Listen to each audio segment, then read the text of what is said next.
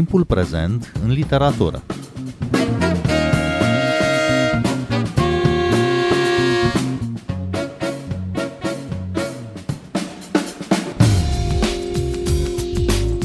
Bine v-am găsit! Eu sunt Adela Greceanu și invitata mea este scriitoarea Ștefania Mihalache. Bun venit la Radio România Cultural! Bună, Adela, îți mulțumesc mult pentru invitație și mă bucur să fiu iarăși cu tine la Radio România Cultural. Și eu mă bucur să fii din nou la microfonul Radio România Cultural și mă bucur să vorbim despre noua ta carte, un volum de proză, Gene Dominante, apărut la Humanitas, o carte de povestiri, ni se spune pe copertă, dar povestirile sunt construite în jurul acelorași personaje și conturează până la urmă povestea unei familii sunt secvențe din viața acestei familii aranjate în volum în sensul invers al curgerii timpului, din prezent, să spunem, spre trecut. E povestea unei familii cum au fost multe în uh, anii din urmă, în comunism, cu părinți născuți la țară, copii ajunși la oraș, unii dintre ei, și cu nepoți care cresc apoi la bunici. Am spus foarte pe scurt, de fapt n-am spus nimic uh, despre carte, dar vreau să te întreb uh, pentru început cum ai ajuns la această structură, de ce ai ales să scrii dând timpul înapoi? N-a fost de la început aleasă structura așa. Eu am vrut să fie un soi de povestire în ramă, știi cum era Boccaccio și genul ăsta, în care să existe personaje care să vină și să să-și spună viețile și poveștile în această casă a celor două doamne Craiu, cea tânără și cea bătrână. Și începând să scriu, cumva am văzut că discursul era, era apropiat de unul dintre personaje, de, de nepoată, de personajul copil. Și atunci am simțit că, nu știu, că poate se vrea altceva de la cartea asta. Tot am vrut să surprind o comunitate, dar uh, cumva am surprins-o altfel, pe, pe verticală și atunci mi-am dat seama că va fi o chestie legată de timp, o problematică în structura cărții. Motiv pentru care, la un moment dat, pe la jumătatea ei, mi-am dat seama și văzând ce tip de povestiri se acumulează, mi-am dat seama că pot să o scriu așa, în reverse, cumva. Și cu ce ai început? Care a fost uh, prima? Prima a fost povestirea care încheie, de fapt, volumul, și anume Băta. Cartea începe cu două povestiri, având-o în centru pe Ileana ca tânără femeie, la restaurant cu iubitul ei și apoi la un concert al lui Nick Cave. Și deja se strecoară printre secvențele povestirii despre concert, secvențe din copilăria Ilenei, împletind senzații similare de atunci și de acum. Apoi uh, Ileana e surprinsă la liceu, în relație cu mama ei obsedată de curățenie și, în fine, în copilărie, în vacanțele petrecute la bunica sa, doamna Craiu cea bătrână. E o preocupare constantă în toate prozele pentru relațiile de familie, dar nu ni se spune foarte mult. Ni se dă un indiciu, aici colo, câte o replică din care putem deduce tensiunile dintre membrii familiei. Cum ai lucrat uh, zona asta a relațiilor de familie? Da, am constatat că e ceva care începe să mă intereseze tot mai mult, uh, cred că pe măsură ce înaintez în vârstă. A venit un pic cumva din instinct, într-un fel, dar pe de altă parte mi se insinuează așa și la nivel lucid ideea că, până la urmă, de cele mai multe ori, atât și avem din relațiile de familie, niște mici granule, mai ales când vine vorba despre relații de familie îndepărtate, peste două, trei generații în urmă și așa mai departe. Adică ceea ce ajunge la noi este destul de puțin, în niciun caz toată povestea, nici măcar jumătate din poveste, ci efectiv indicii care sunt niște, da, cum ziceam, niște mici granule comportamentale și care ce să vezi, te și afectează, deși nu știi, sunt ca niște puncte pe niște iuri, dar nu prea știi care sunt iurile. Cred că de asta am, am lucrat așa pe nivel foarte mic și pe puncte mici și pe linii din astea cât mai fine, pentru că, da, în fond, cu asta rămânem sau uneori asta ajunge la noi și cu asta trebuie să lucrăm. Aceste granule despre care vorbești se transmit într-un fel sau altul din generație în generație. Da, sunt sigură. Poate că aici este și o parte din explicația titlului, gene dominante. Da, cu siguranță este. Da, este vorba despre, na, nu despre genele cum le știm din genetică, ci e o metaforă pe care am găsit-o potrivită la un moment dat, pentru că, da, este vorba despre rămășițele acestea din dintr-un parcurs familial de mai multe generații care, da, care ne pot domina comportamentul într-un moment sau altul sau care ne pot domina nu știu, peisajul emoțional, uh, ființa până la urmă, părți din ființă. Chiar dacă nu știm de unde vin și nu avem o explicație. Cu atât mai mult cu cât nu știm de unde vin și asta este, este cu atât mai frustrant, de fapt. Sau asta te invită, pe mine ce puțin asta mă, mă invită să-mi imaginez. M-a invitat la a povesti, la a simți nevoia să construiesc efectiv povești în jurul acestor linii, chit că ele sunt sau nu conforme cu realitatea, dar uh, mi-a satisfăcut, să zicem, o nevoie de, de cunoaștere și de clarificare. Așa, respectând convenția pe care mi-am impus-o, m-am ales cu ceva. Chiar dacă e vorba totuși de ficțiune. Da, categoric. E puțin autobiografie, am mai fost întrebată și de aia simt nevoia să răspund la asta. E puțin autobiografie în volum. Sigur, sunt niște tușe, sunt niște personaje de la care am plecat, care au rădăcini, să zicem, în biografie, dar de aici încolo e foarte multă construcție și, na, imaginație, adică efectiv încercarea asta de a, de a da, pentru că povestirea e logică. Povestirea aduce logică, povestirea aduce ordine. Și fix asta a fost pentru mine, un exercițiu de logică și de ordine, cu atât mai mult fiind în ficțiune, ficțiunea știm foarte bine care are ordinea ei și, de ce nu, validitatea ei până la urmă. Adevărul ei. Adevărul ei, exact. Asta voiam să spun. Dar cum lucrează ficțiunea sau cum te lucrează ficțiunea pe tine care scrii, care imaginezi pentru a umple niște goluri lăsate de câteva indicii dintr-o realitate, poate, a ta personală? Păi, te lucrează de nu te vezi, ca să zic așa. Mai ales, într-adevăr, felul în care se aranjează textele și se compun, țin foarte tare de convenția pe care ai ales-o. Din momentul în care mi-am dat seama cum voi vrea să fie, că va fi această întoarcere pe dos a unui parcurs al unui coming of age, atunci lucrurile au început să se așeze într-un anume fel și și scrisul, ficțiunea s-a dezvoltat de la sine, adică am, am început să găsesc o grămadă de fire și de idei care se înlănțuiau, tocmai pentru că găsisem această convenție. Poate uneori când ne lipsește, nu știu, convenția sau așa, ne lipsește și cunoașterea, într-un fel, că convenția ordonează. Și cred că asta a declanșat mai tare uh, filonul ăsta al ficțiunii. Dar convenția ficțiunii te apără sau te expune? Ambele. Nici nu știu cum să spun. Uh, mai degrabă cred că te expune, adică e, e bineînțeles un factor uh, pe care trebuie să ți-l asumi legat de felul în care va fi citită, interpretată și mai departe. Și într-un fel te, poate te apără de întrebările pe care le aveai și acum dacă tot le-ai dat o rezolvare, poate nu, nu ți le mai pui. Poate și ele acceptă convenția asta până la urmă. Și te ajută să-ți uh, îmblânzești propriile gene dominante, poate. Da, cât se poate acum. că ele, cum le zice și numele, nu așa, sunt dominante, adică, nu știu, există lucrurile astea, firele astea invizibile în noi, care au o foarte mare forță și se manifestă de obicei în tot ce facem. Așa mi-aș să explica eu uh, vorba aia că oamenii nu se pot schimba, știi? Oricând e gata cineva să ți-o servească. Oamenii nu se schimbă, oamenii se pot schimba și există ceva adevăr în asta, dar uite, poate din motivul ăsta, poate din motivul acelor granule care îi domină din propria lor familie, din uh, niște existențe trecute, urme, urme ale unor existențe trecute care există în ei. Poate, poate astea nu se pot schimba, într-adevăr. Dar da, se pot îmblânzi, asta da, în momentul în care începi să le cunoști și să te împrietenești cu ele, poate să îmblânzesc, într-adevăr. Oricum, e alt raport pe care îl ai. Sunt și pasaje poetice în carte, quasi fantastice, când uh, Ileana mică, de pildă, și închipuie că florile fac un efort pentru a emana parfum, sau uh, episodul despre somnambulismul Lidiei, mama Elenei, sau pasajul în care doamna Craiu, în ziua priveghiului soțului său, cioplește o bută de lemn câteva ore la rând, în timp ce curtea și casa sunt uh, pline cu oamenii veniți uh, la priveghi. Se împletesc aici și urme de gândire magică, de credințe păgâne, cine știe din ce vremuri străvechi transmise din nou, din mamă în fică. Să fie și aici uh, ceva din explicația titlului, să fie și aici urme de gene dominante?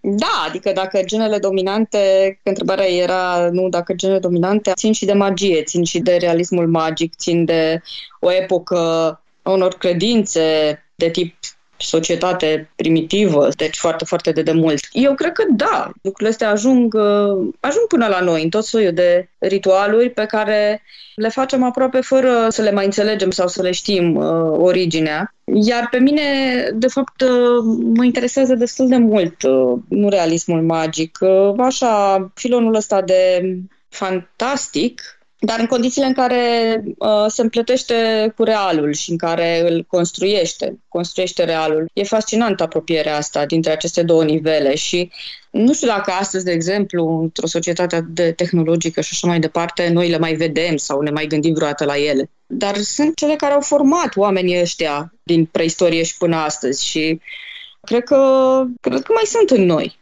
mai sunt în noi efectiv prin transmitere, prin transmiterea genetică aproape. Cumva ca să explic mai bine ce vreau să zic aici, uite, îți dau un exemplu la ce m-am gândit ieri, apropo de transmitere și cum ceva care s-a modificat odată într-un individ sau într-o ființă, apoi se replică pe cale naturală, deși modificarea inițială n-a fost, n-a fost naturală, a fost ceva, a fost un ritual creat de om.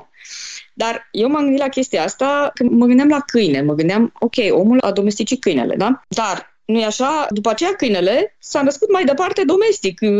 N-a trebuit să domesticească fiecare câine care s-a născut după ce a fost domesticit primul. Deci, în felul ăsta vreau să spun că anumite lucruri odată făcute se preiau și în genetică și se, se transmit genetic. Toți câinii se nasc mai mult sau mai puțin domestici sau domesticibili. Și ei habar n-au de ce li se întâmplă asta, știi? Și cumva, cred că și cu noi e puțin așa. Performând niște ritualuri sau căzând uneori în uh, rejul ăsta al unor credințe pe care nu le știm, nu, nu știm de unde vin și nici nu ne punem problema și poate nici nu, ne, nu le conștientizăm. Exact cum câinele nu conștientizează că e domesticit. Ritualuri pe care ni le inventăm, de fapt, ca să ne domesticim propriile spaime. Da, și așa, cu siguranță. Ștefania Mihalache, tu ai făcut un doctorat despre cum apare copilăria ca temă importantă în proza noastră post-decembristă. Și în cartea aceasta a ta apare un personaj copil, Ileana Mică. Și voiam să te întreb dacă, citind atât de mult și scriind despre cărțile de proză care au ca temă copilăria, ți-a fost de folos pentru a înțelege perspectiva copilului narator sau perspectiva naratorului care vorbește despre copilărie. Pentru că în povestirile tale din gene dominante, Ileana copil e văzută de un narator exterior, dar are și ea momentele ei de pildă când uh, simte că își pierde corpul atunci când părinții ei se ceartă, și am să citez, își balansează picioarele încoace și încolo, imaginându-și că nu sunt ale ei. Când mami și tati se ceartă, Ileana are impresia că îi dispare o parte din corp, iar când ei se împacă, își primește partea înapoi și se bucură.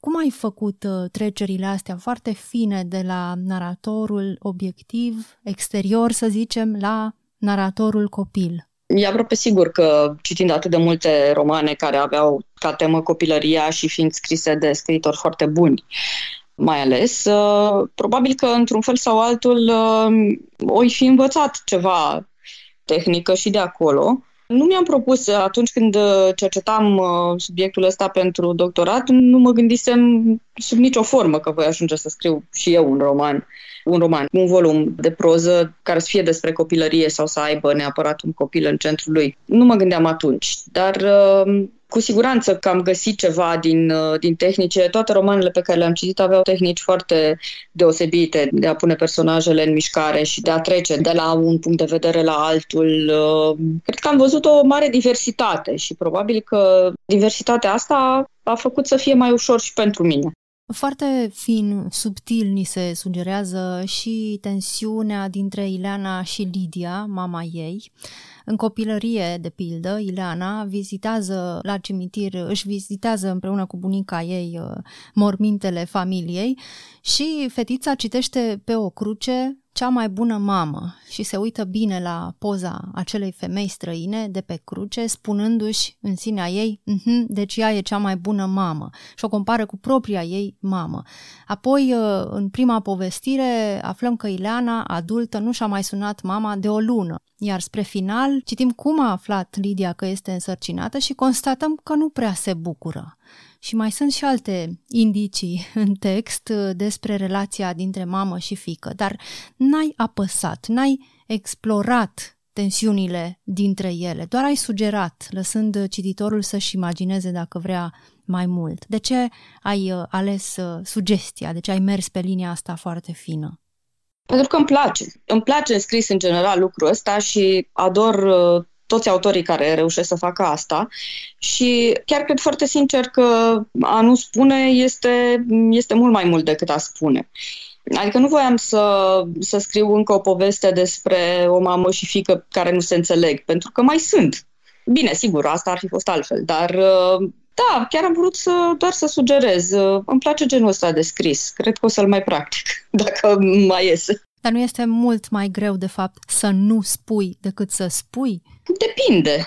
Depinde ce vrei să faci cu cartea respectivă și cât de bine îți uh, stăpânești discursul și instrumentele. Dacă ți le asumi foarte bine și îți asumi punctul ăsta de vedere, nu este atât de greu. Și nimeni nu poate să știe într-o carte ce vrea să facă de la început, dar din momentul în care știi exact ce vrei să faci, atunci stăpânești, stăpânești convenția și nu, nu cred că mai este chiar atât de greu să folosești instrumentele de care te-ai hotărât să te folosești. Pentru că a nu spune se face tot cu cuvinte, de fapt. Da, da, da, da, exact. Deci nu rămâi cumva într-un vid așa de expresie și de comunicare și cu frustrarea în gât că n-ai zis ce voiai să zici. Nu, din potrivă. Ai zis chiar mai mult decât voiai să zici, pentru că, iată, acum sunt variante. Deci așa tu puteai să dai o singură variantă, dar uh, alegând soluția asta, sunt mai multe variante pe care cartea le poate crea și, și dobândi până la urmă. Ai spus și tu mai devreme cuvântul roman, apoi te-ai corectat. Ai fi putut să faci un roman cu toate aceste personaje surprinse aici în câteva scene de viață cotidiană. De ce ai preferat să le prezinți așa, sub formă de povestiri? Cumva poate tot din dorința asta de a... M-am gândit că procedeul ăsta pe care l-am folosit peste tot, cu sugestia, cu schițarea, cu desenul ăsta fiind transparent aproape, m-am gândit că se potrivește mai bine într-un frame al povestirilor. În roman este limpede că trebuie să dai mai mult și să construiești mai mult și poate nu sunt, nu sunt foarte pregătită. Nu că nu mi-aș dori să fac asta. Mi-aș dori și am văzut multe nuclee de unde s-ar putea construi roman de acolo. Dar cred că n-am fost pregătită încă și mi-am ținut foarte mult să-mi lucrez uh, proiectul ăsta așa cum, cum a fost el, cu firul ăsta sugestiv și cu tehnicile astea și gândindu-mă că vom mai vedea dacă, dacă și cu roman mai târziu sau nu. Ștefania Mihalache, tu ai debutat uh, cu un roman, Estfalia, urmat de alt roman, Poemele secretarei, după care ai publicat două cărți de poezie, Sisteme de fixare și prindere și Cronica Akasha, iar acum ai publicat un volum de povestiri.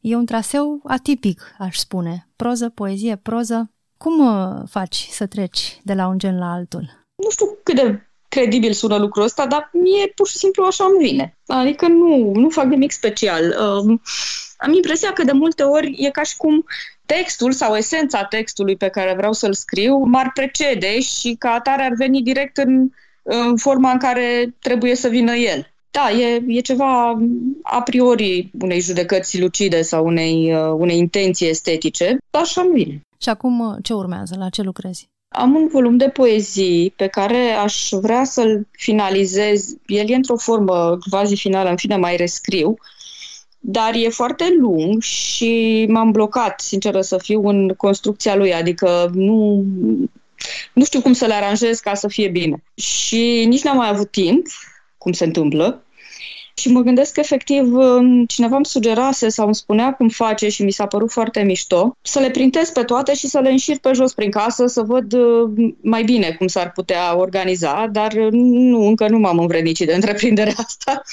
Și îmi tot zic pe de o parte că, că mai am timp. Mie uneori îmi place să las lucrurile să se mai coacă singure și să revin după aceea, pentru că multe lucruri îmi par altfel decât erau când le-am scris prima dată și deci vreau să mai trec o dată prin rescrierea asta și apoi să văd când o să pot să dau piept cu rearanjarea.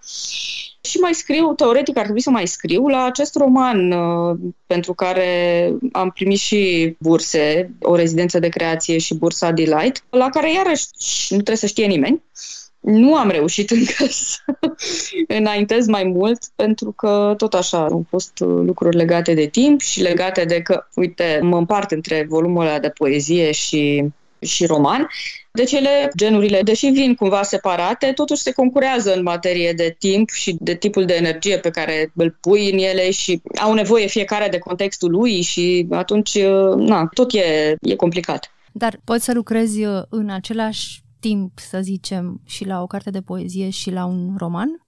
Da, aproximativ da. Nu știu dacă mi s-a întâmplat pe parcursul aceleiași zile să fac ambele lucruri, dar într-o perioadă oarecare de timp, așa pe calupuri. Să zicem că am câteva zile în care aș scrie la roman și după aceea o vreme să mă întorc la poezie. Ștefania Mihalache, tu ai uh, scris multă vreme și scenarii pentru televiziune. Cum uh, a interferat asta cu scrisul tău literar? Te-a ajutat sau, din potrivă, te-a încurcat? Da, m-a ajutat, m-a ajutat categoric. Adică acolo am învățat eu uh, să scriu dialoguri, pentru că nu e deloc simplu să le scrii și să le faci să sune natural. Acolo efectiv învățai lucrul ăsta pentru că ceea ce scriai se auzea la un moment dat pe post, se auzea într-un produs da, audio-video și atunci știai foarte clar că trebuie să, trebuie să sune natural fiindcă altfel se strica jumătate din, uh, din toată producția și se, se miza foarte mult pe lucrul ăsta. Știu că la un moment dat uh, am avut un blocaj din ăsta, trebuia să scriem uh, cum ar vorbi niște adolescenți, mă rog, asta era acum 10 ani. Iar eu nu știam cum să scriu ca adolescenții, că nu mai eram adolescentă și nu aveam acum, de exemplu, aș mai ști câte ceva, pentru că am copii preadolescenți și începe să vină limbajul ăla spre mine. Dar atunci nu mai aveam de unde să iau limbaj de genul ăla. A fost complicat. Și iată că dacă ești forțat să faci asta, situația asta te învață. Unde să-ți cauți cuvintele, cum să le pui, cum să faci să fie dinamic, să nu sune prost, să nu se repete, să nu sune artificial, să fie în concordanță cu personajul și toate lucrurile astea au fost uh, cu atât mai mult uh, bine învățate, tocmai fiindcă făceau parte din angrenajul ăsta și de scris și de audiovizual. Și atunci vedeai mai bine cum, cum se leagă lucrurile și cum se spun lucrurile și cum trebuie tu să le scrii ca ele să se spună bine. Și aici cum ai făcut? Pentru că și personajele din gene dominante vorbesc și au limbaje diferite. Limbajul uh, doamnei Craiu cea bătrână, de pildă, e limbajul unei femei bătrâne de la țară și diferă de limbajul fiicei sale Lidia, care e deja la oraș, e doamnă. Cum le-ai uh, găsit, cum le-ai auzit uh, vorbele? Da, aici pur și simplu cred că am ascultat, adică m-am, m-am întors cumva în uh, propria biografie și în propriile straturi memorialistice și acolo am, am reascultat niște lucruri, mai ales în ce o privește pe doamna Craiu cea bătrână, că sigur am făcut-o să sune ca bunica mea. La Lidia mm, și la ceilalți erau cumva mai apropiați, deși și acolo am modificat puțin față de cum ar fi fost neapărat în viața reală, că am urmărit ca limbajul să caracterizeze personajul. Dar asta, în principiu, asta am făcut cel mai mult, am ascultat. Mi-am reamintit și am ascultat. Ștefania Mihalache, îți mulțumesc tare mult pentru interviu și îi invit pe ascultătorii noștri să caute cartea ta, cea mai recentă, Gene Dominante, apărută la editura Humanitas. Mulțumesc și eu, Anela. Eu sunt Adela Greceanu, cu bine, pe curând!